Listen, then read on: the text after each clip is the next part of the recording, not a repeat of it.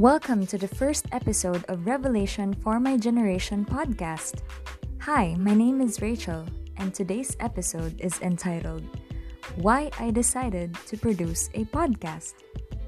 Back in 2015 to year 2016, I had an iPhone before, and in that device, merong podcast na app. Madalas akong nagpupunta doon to check yung mga inaabangan kong shows. I listen mostly to Christian personalities who are sharing their insights about God's Word.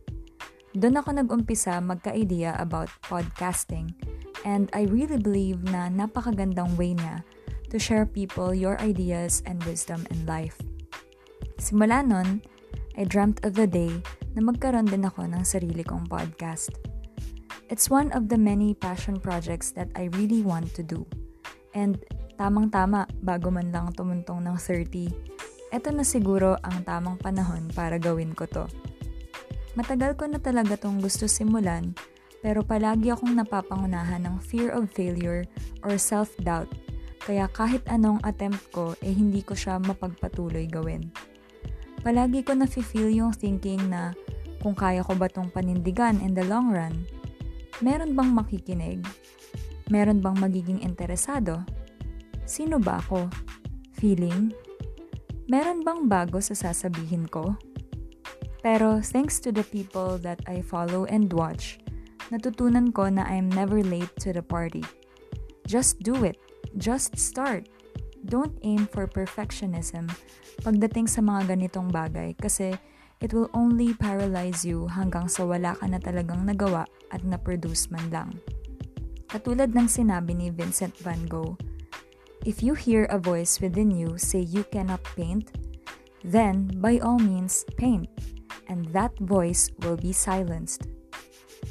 Ano naman, ano man yung self-limiting beliefs na pilit kong pilit gusto mag-rule over sa akin, na pagdesisyonan ko na hindi ko ito pwedeng pakinggan.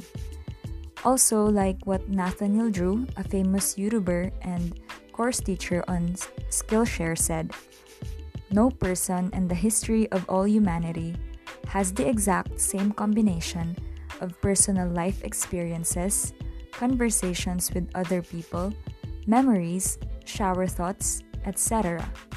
That basically means that just by the virtue of existing, you have something original to offer to the world. Wow! Kaya tama na ang pagsa-self-doubt, shyness, or fear. Tama ng pagiging timid sa pag-share, lalo na sa mga bagay na patungkol kay God.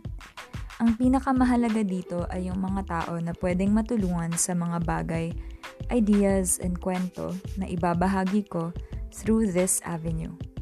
Kahit may isa, dalawa o tatlo lang na listeners, okay na siguro ko doon.